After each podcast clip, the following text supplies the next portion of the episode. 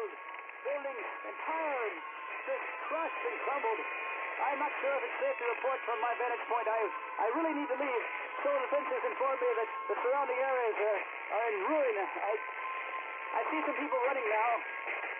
In the opinion of this reporter, if this nation, or in fact the world, ever needed heroes, that time is now. That time is now.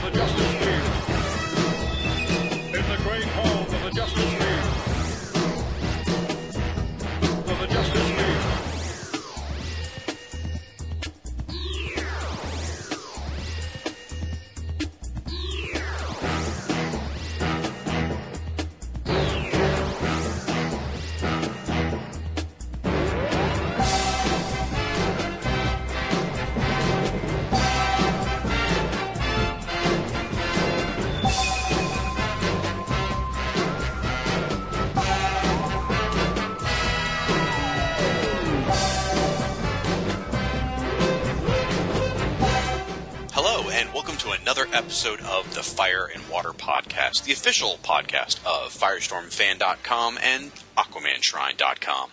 I'm your co-host, the Irredeemable Shag, and here with me today is my co-host, Rob. Topo the morning to you, Shag, or should I say topo the evening, because it is night as we are recording. But I'm bumped. Thank you, Frank. Thank you, Frank, for that.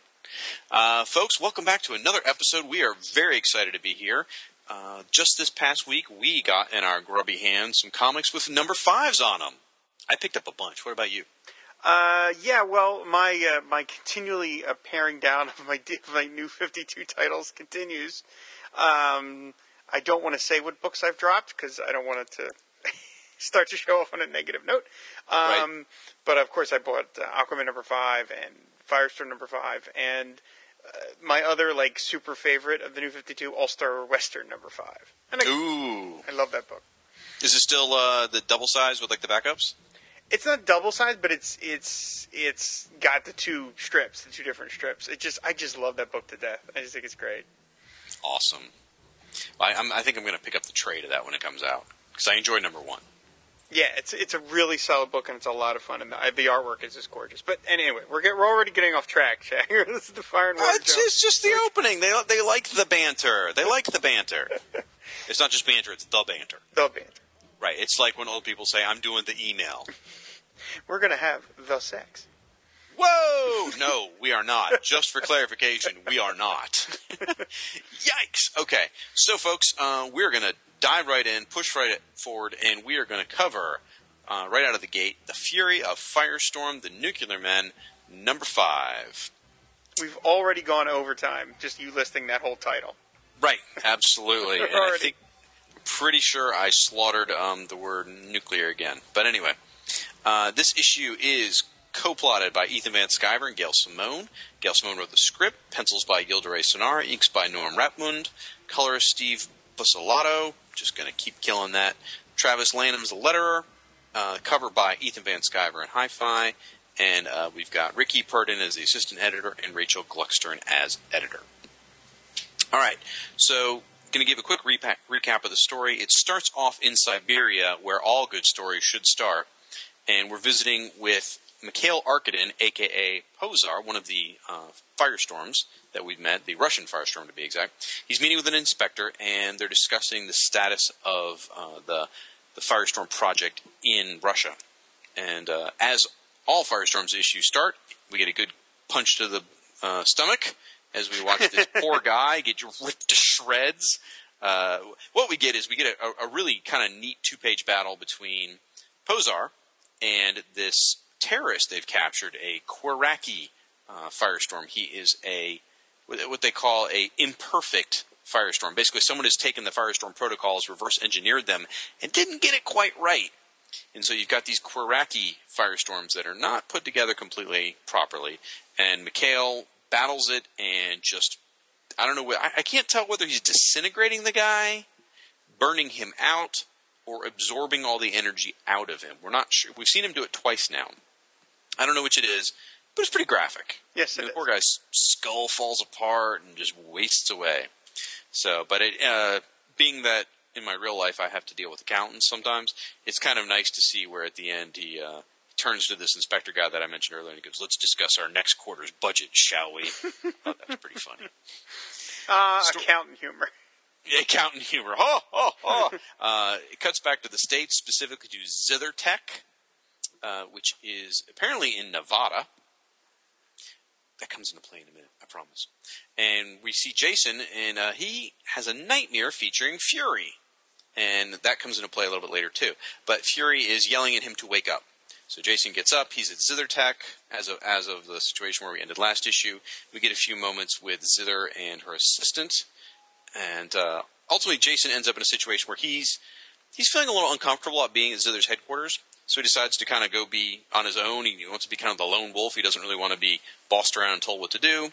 So he pops out with his powers, shows off a bit, and confronts a few of the guards, and finds that one of the guards just so happens to be his own dad. Dun, dun, dun, dun.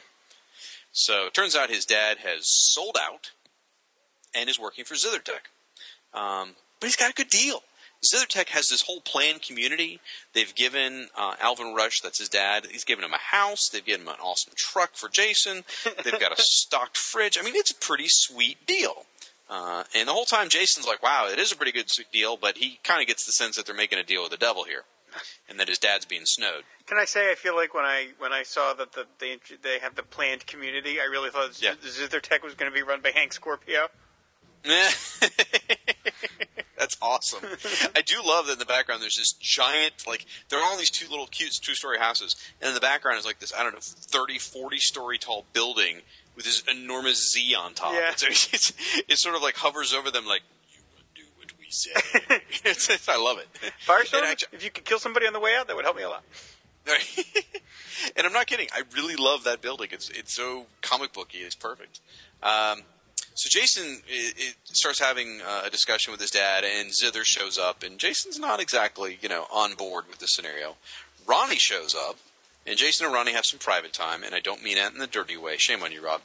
And they have a chat and discuss whether working for ZitherTech's a good idea or not, because there's a lot of pluses to this. If ZitherTech's on the up and up, they're going to clear their name. They're going to give them, these houses in the playing community, get some good PR. I mean, this could be a good deal for them. So Ronnie and Jason they decide to give it a shot. And there's actually a nice moment where Ronnie says to Jason, "Look, you're the smart one, so you're the quarterback this time. You call the play and I'll run it. Truce, man." And that's kind of a nice moment between Ronnie and Jason. It kind of shows the progression from where we were in issue one. So Ronnie and Jason, they suit up, if you will, and they go – this is where the Nevada thing comes into play. They go all the way back to Pittsburgh from Nevada to this apparently a rock concert that's about to happen.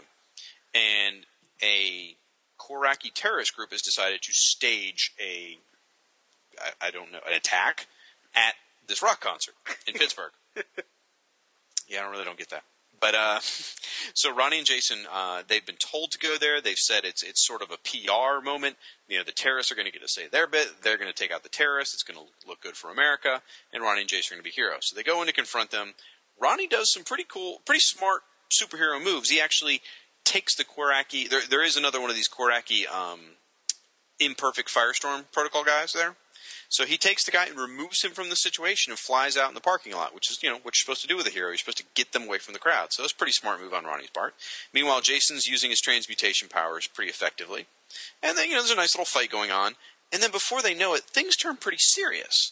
The Quraci terrorist takes them back into the arena, and then turns out he's a suicide bomber. So he blows himself up using his own nuclear powers. So it goes from being kind of a fun superhero fight and hopefully a PR moment to an absolute nightmare. This guy, this imperfect Firestorm Protocol Quraci terrorist explodes, and what's left is the arena is completely gutted. There are what I have to assume to be thousands of dead people, and Ronnie and Jason are just standing in the middle of it, horrified. I mean, so, I guess the plus side is we can hope it was like a Nickelback concert or something. Could be. Something called Pain Monkeys. Yeah, so, I mean, I don't know there's really a difference, right? And the nice thing is, you know, we got a punch in the gut in the beginning, and we get a kick to the Johnson at the end. So, you know, it's kind of a... You know, well worth your $4. Right. Hey, this one's only $3, man. But, so there we go. That is the story in a nutshell. I'm going to real quick go through some of the things I liked, some of the things I didn't. First of all, I think it was a good issue. Was it the best issue yet? Probably not. I think I'd give that nod to number 4 still. I think the issue before this was probably stronger. It was the plot was a little tighter. I think it was a – anyway, I just think – don't get me wrong, this issue wasn't terrible, but I think the one before was probably put together better. I really liked the art in the first few pages. I think Yıldıray and Norm really gelled on these pages. I think these first couple pages show what they can do together. And we've talked before, it still looks a little more superhero fair than Yıldıray's work on his own. And I still prefer Yıldıray's work on his own, but these first few pages are fine. I will say, though, as the book progresses, I don't know whether they were pressed for time or maybe someone else helped out, you know, maybe an understudy or something on the inking, but the gelling's not there as you keep going, especially towards the middle. There's some moments where I'm looking at it, I'm like, I barely see Yıldıray's pencils in there. I really like Yıldıray's art, and I like what Yıldıray and Norm can do together, but I feel like towards the middle of the book, they didn't hit their potential. And that, you know, I'm not trying to be rude or vicious or beat on the guys, but this isn't their best work. All the moments of battle, like, you know, where Jason's blasting the guard stuff, that looks great. You know, the page layouts still look great. And that's why I'm kind of, you know, I don't know. I'm just a fan. You know, maybe I don't know if I'm putting the weight in the right place, but that's why I feel like I need to put the weight on the inking, because I feel like the page layouts are there still. You know, I feel like the character, the dynamic look of the characters, the motion is still there. It's just it looks a little flat in certain places, especially where it's just conversations going on. There's one page in particular when they're in the Rush house where Zither is sort of smiling and stuff, and it doesn't look like their work. You know, Now by the end, I feel like they're back together. I feel like they're in sync. I feel like there's a lot of exciting, dynamic stuff going on. The battle in the arena. There's some really great pages in there. So, anyway, I guess I was just disappointed. I was hoping for a little more. There's a clunky dialogue in one spot that really I can't figure out, where Ronnie is battling the Quraci terrorist at the end, and they're flying through the air, and Ronnie's got a red energy going, and the background's kind of green, but the text is green and red, like the worst Christmas ever. It almost strikes me that, like, the script and the art weren't synced up there. Like, something was supposed to happen that didn't. It's I even read this in an online review that someone was like, they didn't understand this panel at all. Again, I'm normally a very upbeat guy. I'm not trying to be down, but these things did jump off the page at me. Now, some things I loved. I love these imperfect Firestorm Protocol guys. I think it's cool. I think their look is great because they look like they're sort of falling apart.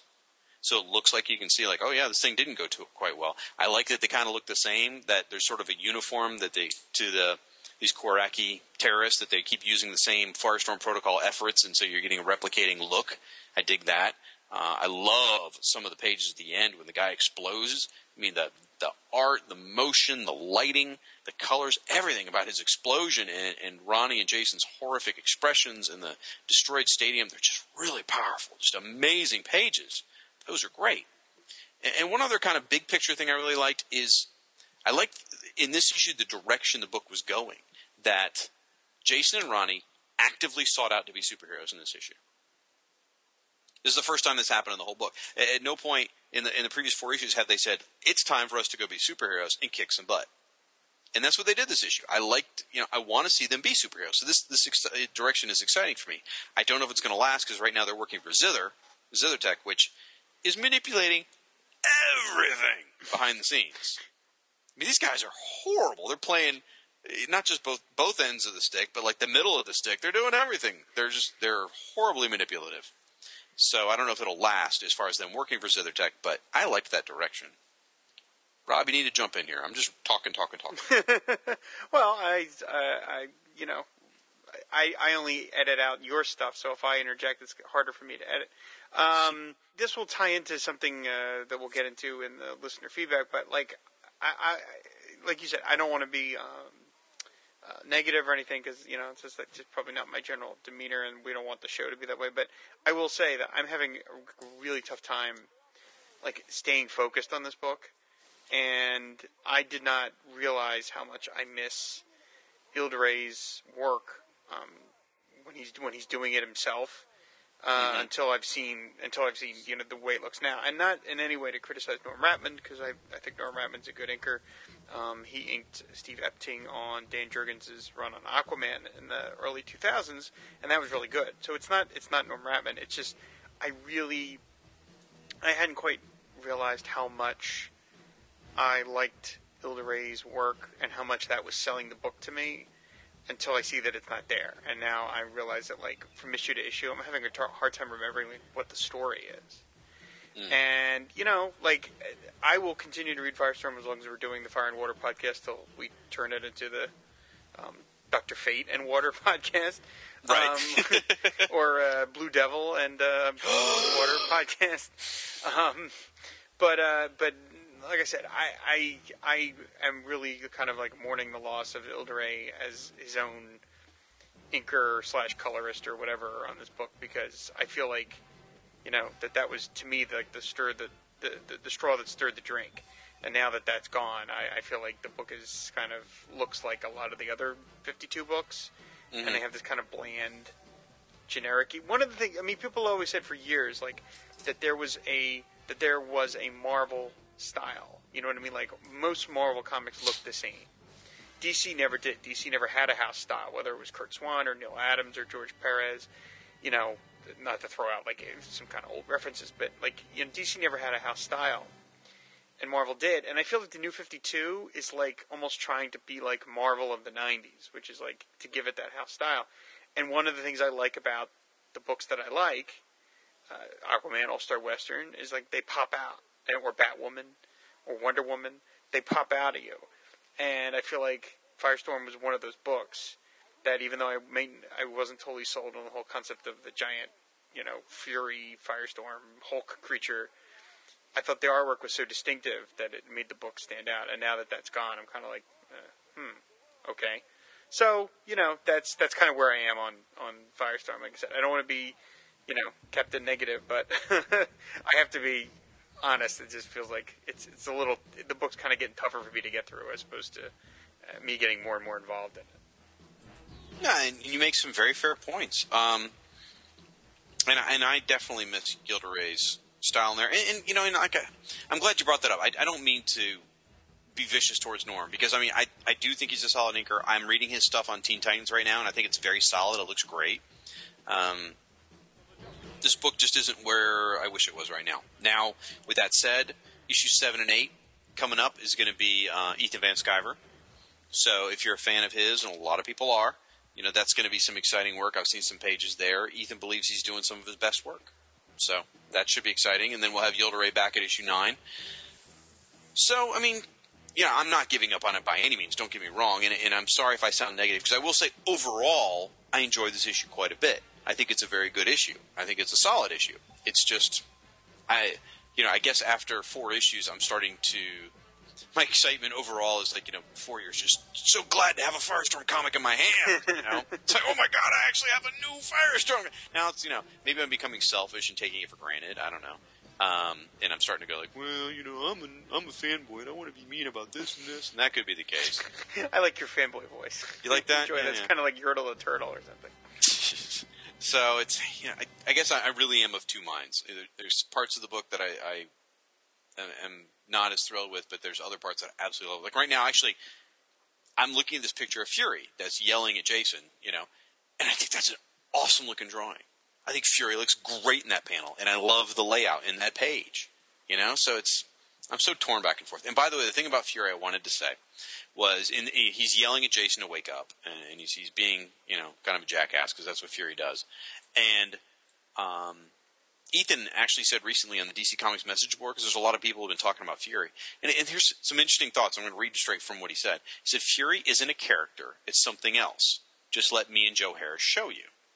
And then someone asked if it was an entity, and he says, it's not an entity either. I have to say, Fury isn't supposed to speak. Gale made him talk. He'll never utter another word from here out. So, I'm actually very interested to see where they take that with Fury. So it actually piqued my interest a lot. I'm like, ooh, Fury just got interesting. So, anyway, that pretty much wraps up my comments. You know, if I had to do a scale of 1 to 10, which I've never done with any of these issues, but I guess I will for this time, 7.5, you know, that's still good. That's a solid grade, you know. But what a rave review. Well, no, I mean, I know. Just come on. You know, now I wish I'd never thrown a number at it. I feel bad. There you go. Because there's some pages here that are so cool. Like, when your kids come home with those grades. Hey, that's true. But like when Ronnie battles the Quraci terrorist and they go smashing through this city bus, it just looks so good. You know, like I said, there's certain panels that are just awesome, dead on, and there's others that are. And it's almost like the action scenes are the stronger ones, maybe. I would say that's true. I would totally agree with that. Yeah, but and the layouts are still good. So I mean, yeah. you could see Yıldıray in there. You know, like but anyway, I'm sorry. I said my piece. So I don't want to go on. Yeah, me too. So again, glad to see they're being superheroes. I hope they can, whether it's for Zither or not, I hope they continue to actively be superheroes. Very excited for the direction. A little bit later, we're going to talk more about Firestorm. Because really, that's what this podcast should be, honestly. Yeah, that's coming out. Okay. We're going to talk more about Firestorm and about the direction of the book and why I'm still very excited about this book. And I can't wait. And I think the future's bright. Right. Now, with that said, let's talk about the new 52, Aquaman number 5. Yeah, this is why we're really here, is Aquaman number 5. Aquaman number 5, which is the first new storyline after the whole Trench saga, opens with a hell of a grabber image. It's just Aquaman falling through the sky, and he just hits the ground. I love through panel 3 where he obviously is closer to the ground. Well, I mean, of course he's falling in a purely gravitational direction, but he's obviously closer to the ground than we can see because he starts bracing for impact, which I sort of liked. It's like the inherent comedy of that. Of like, okay, like, you're falling from 20 miles up and somehow putting up your forearm is going to help. Protect the face. Protect the face. Protect the face. My $1 million face. Exactly. Another Simpsons reference. So anyway, Aquaman, the title of the story is Lost, written by Geoff Johns and drawn or art by the smashing team of Reis, Prado, and Reis, which is, again, I think a law firm. There's another inker, Eber Ferreira, also listed in the credits. So anyway, Aquaman finds himself in the desert. He looks around, looks left, nothing but sand, looks right, nothing but sand, and his reaction is, uh-oh. At that point, the book toggles back and forth between past and present. We see that Aquaman is having a sleepless night. Mera wakes up and asks him what's wrong. We see in one panel that he's clearly thinking of the Trench, because we see the sort of like a ghostly image of the Trench over his shoulder. You can't really tell whether he's thinking about what he did to the Trench, because as we mentioned in issue 4, that he feels guilty about basically exterminating an entire race, or whether that is just meant to represent that he's thinking of what the Trench represents, which is a connection to Atlantis. So anyway, his phone goes off. Aquaman has an iPhone. I enjoy that. And, Aquaman has a phone! Dude, that's like he has a phone! An Aquaphone. Anyway, he gets called by the Navy, and the Navy has been experimenting on this glyph that they found in number 4, which is, looks like the Aquaman A, and it's emitting this horrible high-pitched sound, so bad that it's shattering all the glass in the lab or whatever. So anyway, they say basically, Aquaman, come down here and take a look at this. And then we toggle back to him being out in the desert. There's a brutal sequence of him yanking a giant chunk of metal shrapnel out of his leg. And he finds his trident, which is also fallen. And again, then we toggle back again, and we see that the as he's investigating the glyph, a bunch of like sort of stormtrooper type guys break in and start shooting up the place. Aquaman chases after them. They jump into their jet, like this big hovercraft looking thing. He jumps onto the jet in a great panel where he just shoots straight in the air. I love those panels of him just shooting straight in the air. And then we're back to the desert, and he has a dream where he's imagining his father. He's talking to his father in a very Luke and Yoda type sequence, except here the father is being really mean to him. His father casts aspersions on Mera and says stuff like, why did you give up Atlantis? So obviously something's up there. Okay, real quick, I have to call into question your Star Wars quotient. Oh, I meant rating. Luke and Ben, not Luke and Yoda. Sorry. Thank you. Sorry. I'll edit that out. Whatever. Yeah. So anyway, then we find out Aquaman punches one of the stormtrooper guys, and we see that his helmet is full of water, which Aquaman realizes, hey, you're an Atlantean. At that point, one of the guys zaps him with like some sort of like concussion gun or whatever, and that knocks Aquaman out of the plane and dumps him into the desert, which is where the book starts. He then finds the helmet of one of the soldiers laying in the desert. He sticks the glyph in the water, and it calls forth this sort of holographic image, beautifully colored by Rod Reis. Really, really, in a full page, where the guy says Atlantis is in danger. It looks really gorgeous. And then this guy, we see that this guy that Aquaman is looking at, it's clearly some sort of recording that's being done in sort of real time, which is again kind of like Princess Leia from Star Wars. And we see this guy get attacked by somebody, and he talks about hiding the truth of Atlantis, and this foe is threatening to sink Atlantis, and the message burns out. Aquaman finds himself laying there in the sand. He gets rescued by the Navy. There's a cameo appearance by Dr. Stephen Shin, which is the character we saw in the issue number 2. And the final page is Aquaman comes home, and when he comes home, the dog is waiting for him. The dog, as we know, is named Salty. And oh, whatever.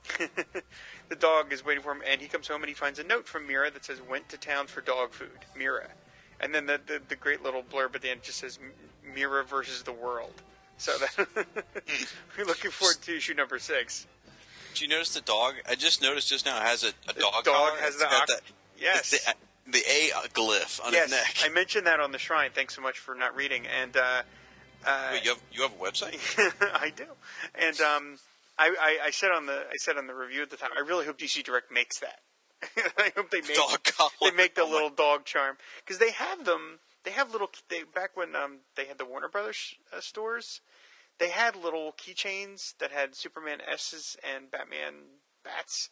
And I bought them both, and I told I've kept them all these years. I told Tracy that someday I want to get 2 dogs and name one of them Ace and name the other one Crypto, and we'll put those little things on their collar. But when we got Johnny was really not an Ace or a Crypto, so that wasn't appropriate. But someday, so I'm holding on to those things. So I really do hope that they do make that little Aquaman A glyph for dog collars, because I will buy one, and they'll sell. 1. Oh, now that's fair. Yeah. Oh, yeah. Okay. I could make a joke about somebody's book is outselling somebody else's book, but I'll just let that go. Whatever. Anyway, I thoroughly enjoyed this issue. It was a lot of fun. It's a great intro. I love that there's no. I love the starting of it in the middle of nowhere, as opposed to build up, and showing how we got. I like the toggling back and forth. I thought that was a lot of fun. He introduces a lot of new subplots. Obviously, we're going to be learning more about Atlantis, and Stephen Shin is going to be coming back. It was a lot of fun. It was just they've done this bit before. Aquaman Lost in the Desert. It's been done at least 2 or 3 different times in comics. So some people on the shrine complain that they wished Aquaman had saved himself as opposed to the Navy rescuing him. But there was a lot of other story to get in there, and it would have involved some other Deus Ex Machina type thing of Aquaman getting himself out. It didn't bother me at all. I was like, okay, it's fine. He's got a lot of other things going on in this issue. We don't need to get himself out of the desert as well. I'm glad that came up, because actually that struck me too as I was reading it, believe it or not. Again, I'll be honest, I'm behind on reading my blogs. I have not read your review of this little book, but I'm going to see your little review. Wow, but anyway, boy, that could not have been said with less enthusiasm. That was just for fun. It actually bothered me the same way. I was like, I really wish he'd found a way to save himself rather than being rescued. Not that it, I don't know, being the central hero of the book, I just kind of wish he had. But anyway, talking back to your first point, I'm just going to kind of address your stuff point to point as we go. Him falling out of the sky, that is one of the greatest openings of a comic I've read in years. It's so great. It's so solid, that 4-panel drop and then that 2-page spread of him in the desert. It's just gorgeous. It's beautifully rendered. And I really like the storytelling mechanism of making you wonder what in the heck is going on. Yeah, yeah. And the cutting back and forth. I mean, it's not a new idea to tell your story that way, but it's it's very well executed here. I mean, the slow reveal of why he's there as you're dealing with the struggles he's going through in the desert. It's really well edited. I mean, if it was a film, the editing's really, really excellent. Yeah, I mean, these guys are just on a roll. You know what I mean? Like, they're just – it's another – and it'll be nice. The next issue will be, as I mentioned, a Mera solo story, which I will mention something else about later on in the show. So that'll be a nice kind of like a side story of we're going to give some Mera some space for number 6, and then we'll be back with the main story and knock them at number 7. But, these guys are just clearly on a roll. The artwork is phenomenal. I'm just loving – what these guys are doing, and I really like, I really like the story, and it's like I wish I almost had more to say about it.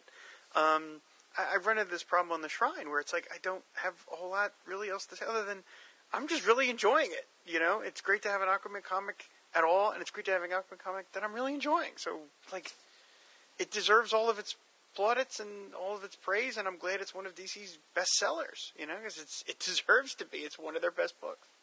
This issue especially is a star. Yeah. I mean, just a nice, solid, one-and-done kind of story, and, well, I've already talked about the way it's constructed. Oh, by the way, you get a naked Mera, which is always awesome. But I'll have to make that a label on the Shrine. You should. I like that they've got this reoccurring, Commander Clay, that he's going to, maybe he's going to be a thing, somebody that we see a lot of, which is kind of cool. I like how the story, still echoed back to the trench story. Yeah. It's not like it's not like if you read the first 3 issues, you're like, well, I don't have to worry about that story anymore. It sort of just barely touched on it enough to make you feel like, oh, there's some continuity here. Okay, I got to talk about the Luke and Obi-Wan on Hoth scene here. Okay, so clearly, I mean, that's what's being emulated here. I mean, it's Aquaman's face down in the sand versus snow, and there's the ghostly image appearing. But what I want to talk about is the art. Aquaman is rendered in these very nice, clean ink lines, and then all of the lines of his dad are, I don't know. You're the artist, not me, but the colored pencil. I don't know whatever it is. Well, I think it's watercolors or some mix of watercolors and sort of Photoshop order, but they're like color holds. There's no black, there's no ink lines on top of them. They're just color holds, I guess. There's probably a more current term for it, but that's basically what it is. And it makes such a great contrast. Yeah, it looks beautiful. I mean, we saw some panels a couple of issues ago of his dad like this, but it was all those panels were like that. Him and his dad together were sort of in this style. But now you've got them in the same panel with the solid black ink lines, and it makes for such a great contrast. And it's like, wow, that, especially when he's like angry, and that's just awesome. Yeah, so. I think I've said before, Rod Reese's coloring is, one of the nicest things about. I mean, there's lots of nice things. Everything is nice about this book, but it's a standout among standouts. He's really doing a tremendous, tremendous job. And I'm not just saying that because he's been so nice to the Shrine. Ass kisser. I also like how the warrior guy. I don't know if they actually say his name in here. The ancient Atlantean soldier or general. He kind of looks like the Monitor from Crisis on Infinite Earths. I was trying to figure out an analog for him in Atlantis Chronicles, but I realize I'm the only one still trying to do that. But anyway, give it up, Shaq. Give it up. I love Atlantis Chronicles so much. Anyway, I dig how they are getting attacked by the trench. And I am pretty impressed with Aquaman that, you know, here he is, he's dying of dehydration, and he actually finds water.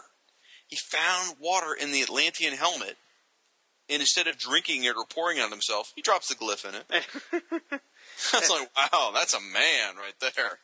I wouldn't have been that nice or that brave. He could have just bit a vulture like he did in DC Challenge. Maybe he did off panel. Yeah, probably, yeah. It's been done, so we'll need to see him do it again. Yep.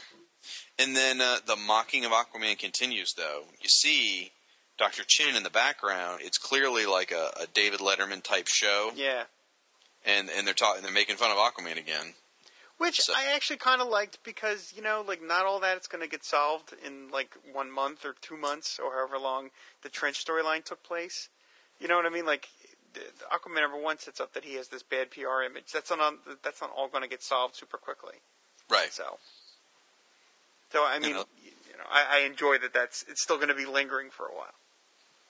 And I love that that line, went to town for dog food. That's hilarious. Yeah, I'm looking forward to the Mera solo issue. That'll be a ton of fun and richly deserved, certainly. I mean, heck, you know, you can call the book Aquaman and Mera for Pete's sake, but I understand why they don't. So that'll be great to and that's going to be done entirely by Joe Prado, pencils and inks by Joe. Cool. Yeah, so I think that's probably maybe why there's another inker on this issue is probably to get a little caught up and so he can get going on the All-Mera issue. So that ought to be a blast. Well, didn't this Ferreira guy do the last issue too? Did he? I didn't think so.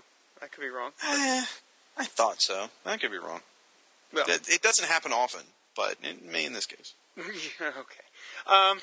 I think that would be a perfect time to end the first half of the show. So unless you have something else to add, Shag, and I actually probably don't even care if you do, we're going to... In the immortal words of Dr. Johnny Fever, booger. I don't know what that means.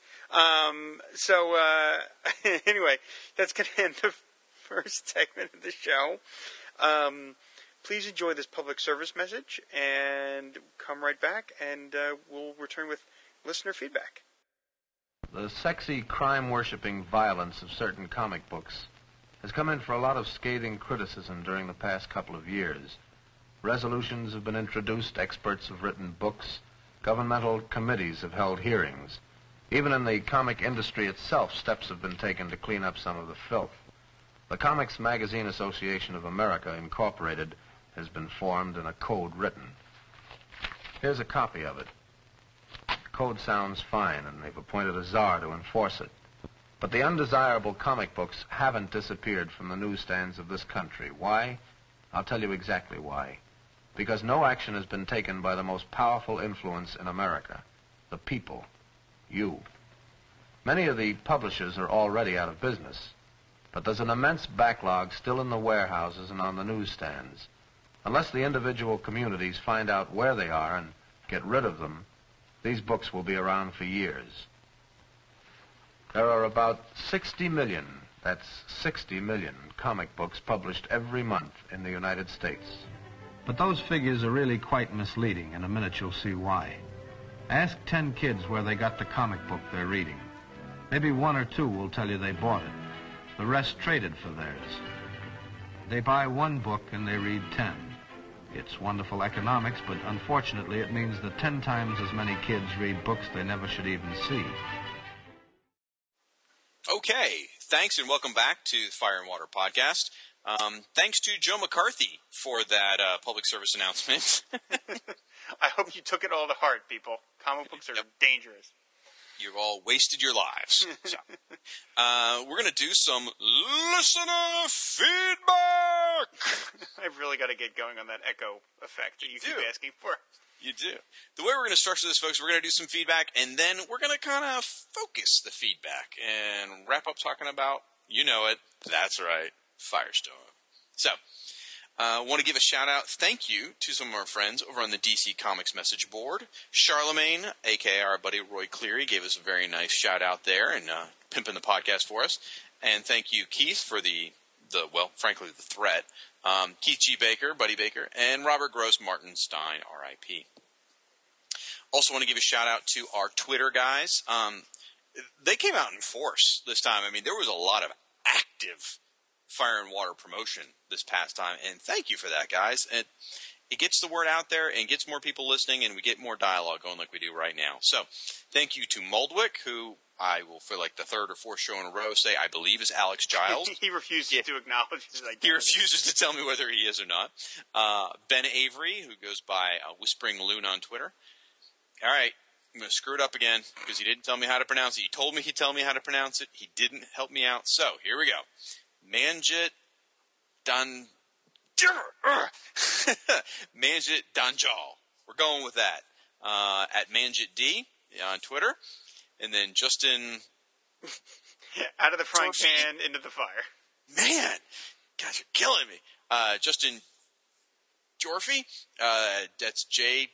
Jorfy on Twitter. That doesn't really help you much, probably. My good buddy Randy Caldwell, Mr. Perturbed. Hector Negret, who's Bauhaus45, he actually sent us through Twitter a photo of his old school Superpowers, Firestorm and Aquaman, which looked great together. He said they were like survivors of his childhood, I think was something what he said.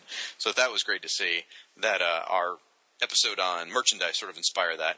Bill Beer, who goes by Gotham Knight 13.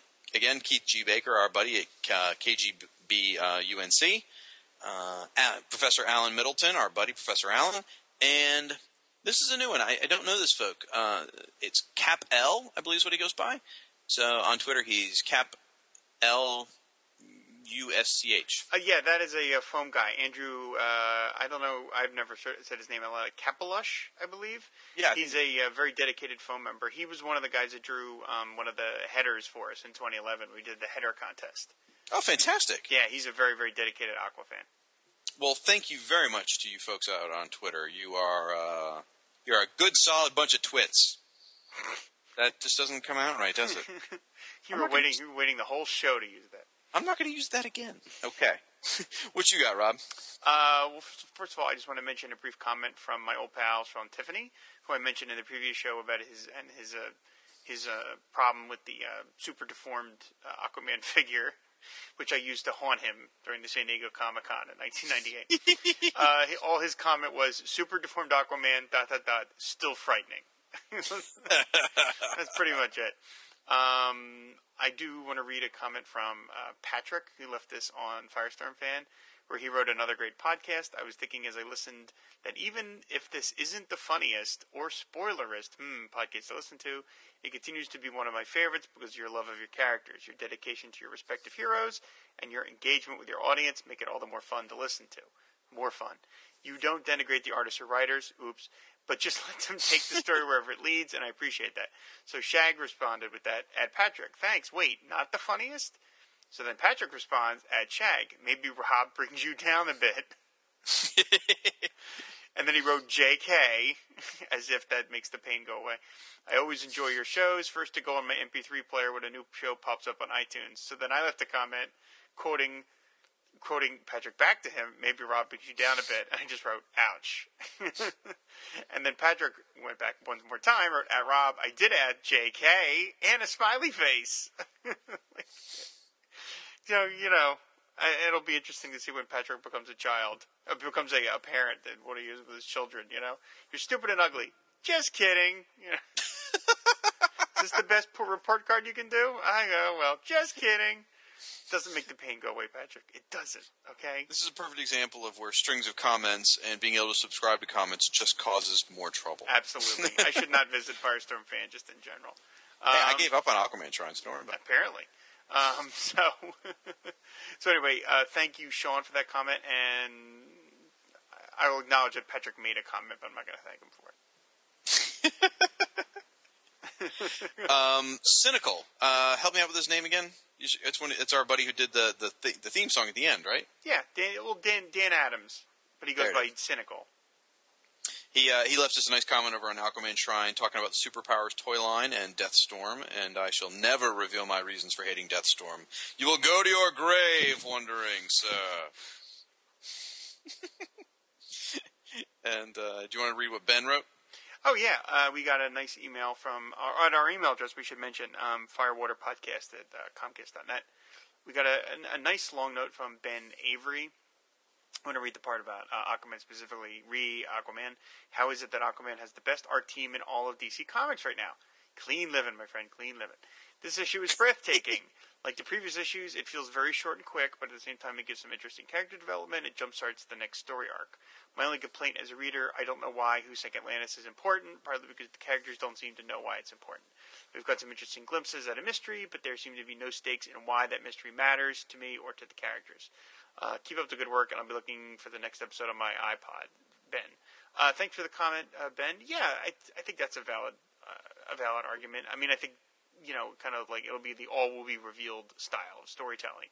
But I understand. I totally understand that, you know, saying, well, you know, who cares really? Because at the moment, nobody really knows. But, you know, assuming we'll get to that shortly. And I totally get where you're coming from. Because, I mean, it's like, you know, that, oh no, this terrible thing happened thousands of years ago. Right, yeah. So, but, no, it's obviously, Jeff will bring it back to why it's important. But, yeah, I see what he's saying. This makes a good point. Yeah, absolutely. Okay. The next series of comments, I'm going to read several comments from several different people. This is sort of almost a continuation of some of the comments we had last time, and it's about the Firestorm book specifically.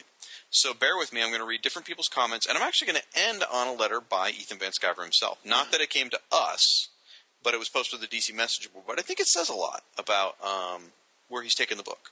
So, with no further ado, this was posted on the Firestorm fan site. You should check it out sometime, Rob. This was written by... Oh, is there a Firestorm site? That's great.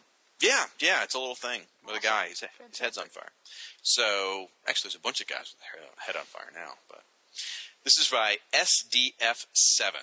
So he starts off by thanking us for talking about merchandise last time. In fact, he snagged himself a Firestorm tumbler and JLA figure. So there it is, Rob. We are actively affecting the the eBay market. Look at us. We are a stimulus program. Okay. We're going to talk about his thoughts on Firestorm. The loss of the sense of fun and adventure really does make this new run harder to enjoy. Not that I didn't know to some extent going in. No offense to Ethan, but Firestorm, to me anyway, doesn't represent the Cold War or the fears of nuclear power. It represents the hope and promise of nuclear energy. Remember that Stein's reactor in the first place was an attempt at an automated self-recovering facility.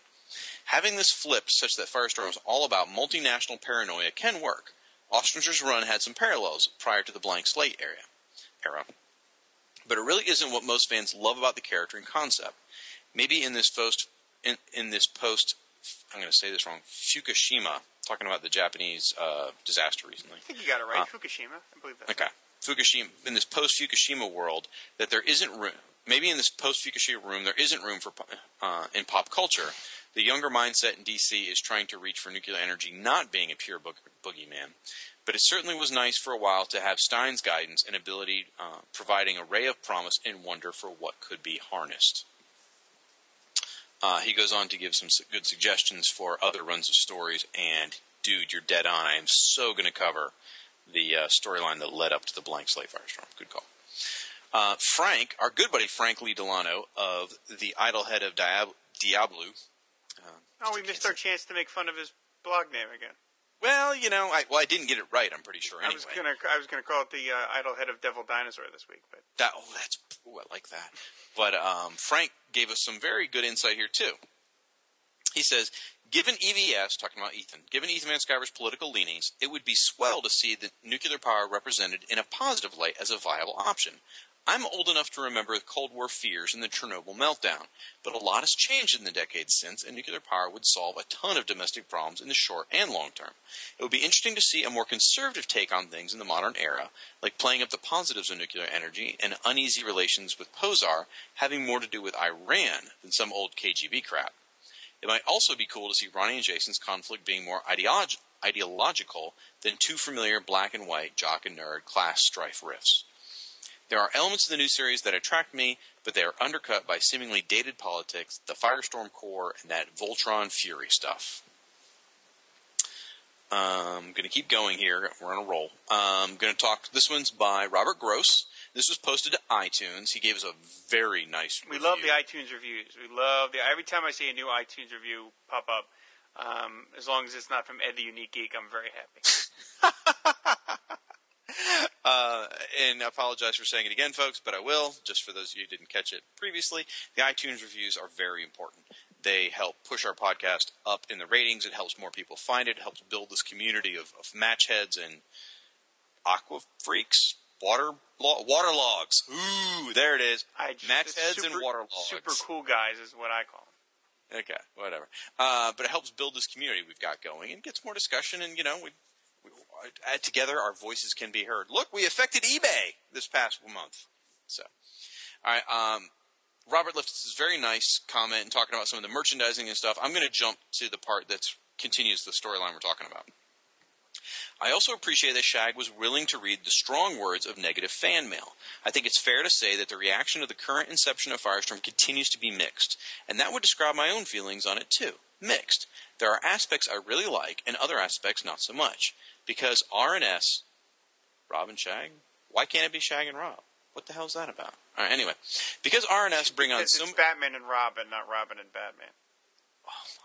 Oh, my gosh. Is there room on people's iPod for your ego? I mean, they're going to have to get a bigger gig size. Represent. All right. Because R&S brings so many cool creator guests on the podcast and on their respective blogs, it would be all too easy to quash the sentiments of the loyal opposition. Nevertheless, they give a forum for the airing of all different perspectives. I salute your integrity, gentlemen. That is probably the first time Rob's ever been referred to as having integrity. But anyway. All right. I'm just letting that go. Those are the comments from the fans about this issue. I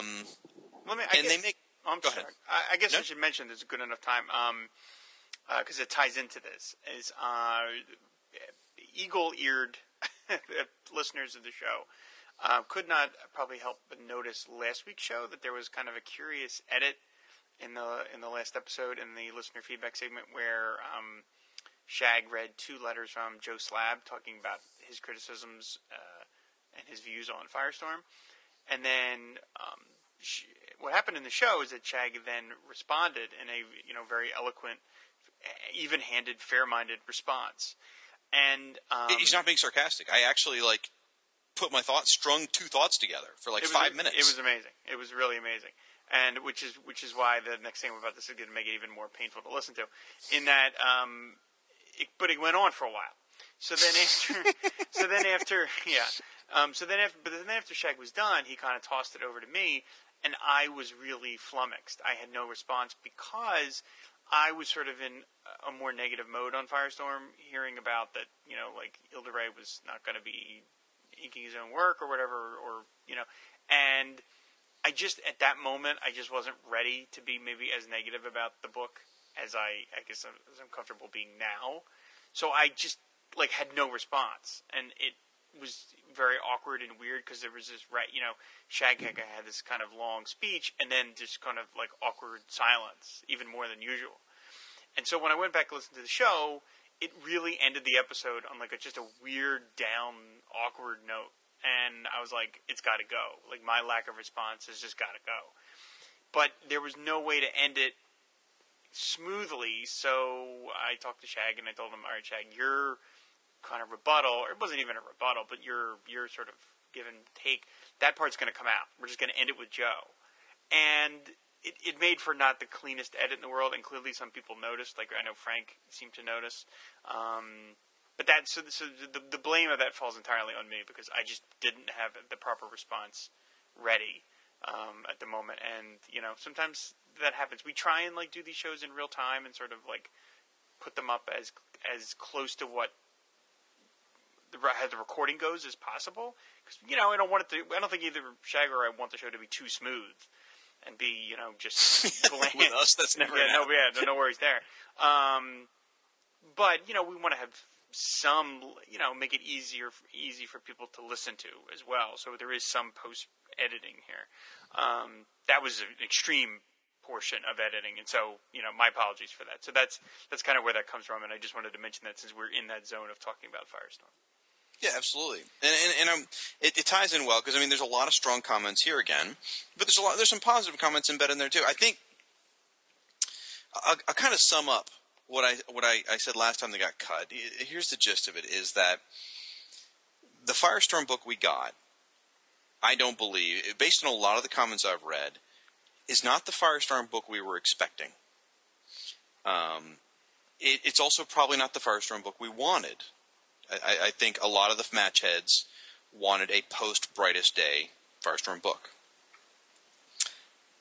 So it's not the one we were expecting. It's not the one we necessarily wanted, but it's the one we have now. And I'll tell you what, I am enjoying the new series. It's just not what I thought. You know, if you asked me a year ago, this is not what I thought we'd be reading today.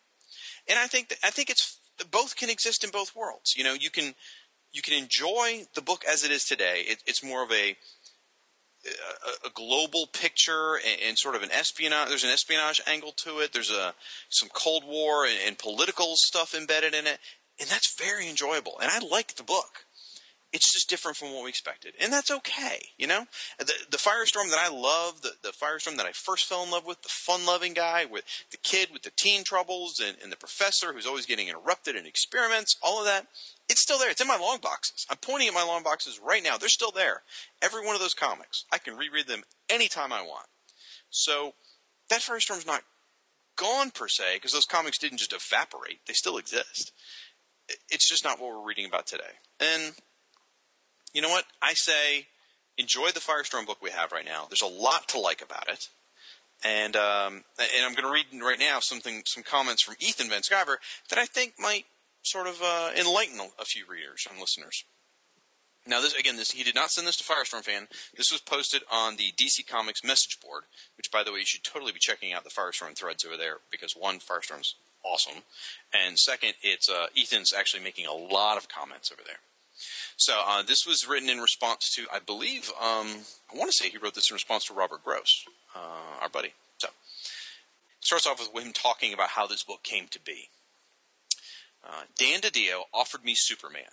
He didn't specify the capacity in which I'd work on Superman, but he said that that's where he wanted me. I love Superman, but I don't think I draw him better than most artists. I like to read about him, not draw him. Dan asked what I wanted to do, and I told him I'd love to draw Firestorm covers. He told Geoff Johns that, and then both of them told me that I should take the entire book. I declined, because I didn't have an idea at that moment, and I really wasn't inspired by Brightest Day's treatment of the character. I'm sorry, that's just true. But then I thought about it. I love the Cold War, and I always thought that what made Firestorm unique wasn't utilized properly in the series. Nuclear energy, radiation, it's been frightening Americans and the rest of the world for 60 years. The idea that nations have been scrambling to gain control, power, and respect from each other by acquiring nuclear weapons interests me. Also, the fact that Firestorm's powers are what I refer to as an applied power, meaning that it's the type of superhero fantasy that can happen to you or I, rather than Superman or Batman's powers. It opens up a very broad, very interesting opportunity. Riding in a taxi with Bob McLeod, we started talking about Firestorm, and I told him what I was thinking, and then it hit me. What if Iran was trying to make a Firestorm? And it was unstable and dangerous because it was bootleg technology, not to mention the fact that it was in the hands of a nation America doesn't trust. I talked to DC and asked about Martin Stein. They told me that he was dead and that we couldn't use him, except refer to him in the past tense. So there was that slight obstacle to work with, although I had an idea for working around that. We're left with Ronnie and Jason. Instead of having them merge to become a superhero, making them each half of a superhero, with the awkwardness of whose face was the face being shown at any given time, I like the idea of each boy being a Firestorm, but to begin with discovering that they could merge and become a very dangerous super Firestorm. Now, why did I feel free to make the change? Because DC told me I could. Because I spent the year touring and doing DC panels where Dan asked the audience which characters in Brightest Day were they most interested in, and time after time, no one clapped for Firestorm except for me. Because I think this idea, when it's being done correctly, is far more compelling. Moment of extreme truth. We got off to a rough start. I'm very shy when in a new collaboration. I didn't speak up until issue number 4, which I plotted entirely by myself, trying to steer the book into a direction it was meant to go. There was messiness behind the scenes, obviously, and a new writer was brought on board to put the train squarely on the rails that follows my original proposal. DC knows what's going on, obviously. There's a lot of buzz about Joe Harris in issue 7 at the office. We're asking for a second chance. I think you'll be amazed. Signed, Ethan Van Sciver. There's a lot embedded in that letter that I think a lot of people don't realize. That this book wasn't just put together haphazard. It wasn't just like, hey, I got a cool idea. It wasn't like, let's forget all that old Firestorm crap. I mean, he put a lot of thought into the creation of this series and where it came from. And I got to tell you, I mean, I read this letter. I got re-energized. I was like, oh, hells yeah. Bring on issue 7. I can't wait. You know, and you sound like you got a lot out of it too there, Rob. Yeah, I mean, I will say, like, I don't know, like, were people suggesting that the book was thrown together? Like, I don't... Well... I mean, I have to wonder if that's, like, a little bit of a straw man argument that he's, like, arguing, well, we didn't just throw the book together. Well, did anybody say that? They still might not like it anyway. They're not... I didn't know if there was a criticism going around that the book was, like, you know, a half-assed effort. It's clearly not a half-assed effort. Clearly. I probably used the wrong term. There's a lot of complaints still about that Firestorm's a new continuity. Right. That what they did in Brightest Days not being utilized. Right. And that Professor Stein's completely out of the picture. Okay. And that you have Ronnie and Jason as separate Firestorms. Right. But that's not saying that it wasn't thought out. He seems to be, again, we don't get into the weeds here where we're debating back and forth what someone else meant in an email. But he is saying there was a lot of thought put into this book. Well, yeah, I don't think anyone is saying that there wasn't. They're just saying they don't like the results, or they're questioning the results. It doesn't mean you're saying that the effort wasn't. You know what I mean? Like, you know, like, I'm sure George Lucas put a lot of effort into Red Tails. I still found the movie pretty weak. But I would know. But I mean, you know what I mean? But I would never say, oh, he just threw it together. Okay, well, those were my words. Okay. Just so you know, when I was describing I don't think anyone's ever said he just threw it together. That's just my own phrase. And I misspoke when I said that. But I'm on the other side, man. I really – probably because I'm knee-deep in watching the arguments go on. You know, I do feel some of those issues. I've mentioned it before. You know, I do miss the Ronnie-Professor dynamic, all that stuff. But after reading his letter, it's like, okay, I see why he made the choices he made. I totally agree with him. You know, the idea of Iran trying to get their hands on a Firestorm protocol is a great idea. Like, oh, wow, that is scary. You know, and I felt like this letter, he was very open. I mean, he didn't have to share all this behind-the-scenes stuff. The fact that he admitted that there were problems behind the scenes and there were issues with the writer. I mean, that's clearly going on, you know. Yeah, but to put it all out there for the fans, I mean, it's just like, wow. He was very open. I think that's great. No, yeah, I didn't mean to sound critical. I mean, he's being honest. He's acknowledging what people know is going on. They don't know it. They don't know the details, but they know something's going on. When you launch a new title with this much fanfare, and one of the writers, one of the marquee writer leaves, 6 months in, obviously there's trouble.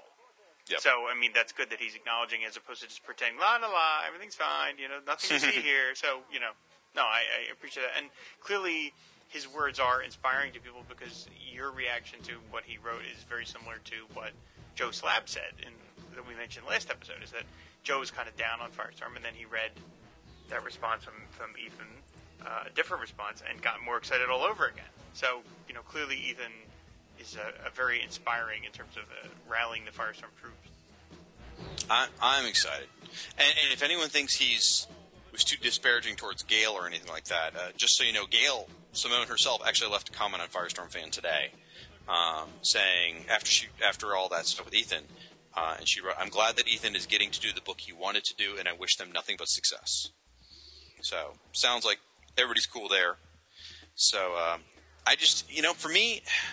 Again, I'm energized. I am totally jazzed. I had some criticism of this issue, like I said, but overall, that was just nitpicking. I enjoyed the issue. And after reading this, it's not that I want to jump over issue 6, but I can't wait to get to number 7 now. And I want to see number 9. I want to see Yıldıray draw Joe's script. I'm excited about where this book's going, and I hope that they get the chance. I mean, because DC, one thing we haven't mentioned in the show that people probably know already is that DC started to bring down the axe on some titles. Yes, the hammer is coming down. And, folks, if you go out and look, Firestorm's numbers aren't that good, and it's a shame. And I hope that it starts to turn around, because, again, there's a lot of buzz around issue number 7. So, I look forward to the Water and Water podcast. No. It's still going to be on fire. Even if the knocking on wood, Firestorm is not going to get canceled because it's a good, solid book. But if it were to, there's still lots of Firestorm to talk about. So. Anyway. Shut up, man. All right. On that note, we're going to wrap up here, folks. Rob, tell people where they can find you. Well, all over the place. You can find the Aquaman Shrine. You can literally find me anywhere, random corners, you know, things like that. No, you can find prisons, bars, Jay's Elbow Room, Route 73, Mount Laurel, New Jersey.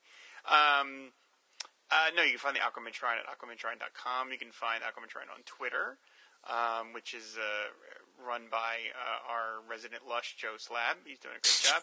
And... the only thing would be better is if I did that in the FDR voice. Joe, you're drinking too much.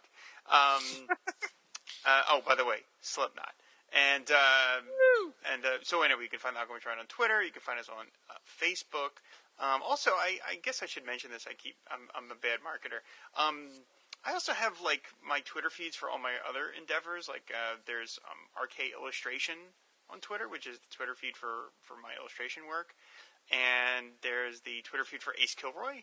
So, you know, if you are so inclined, please sign up to be a follower for either of those things, either on Facebook or on Twitter, because we could really, really appreciate it.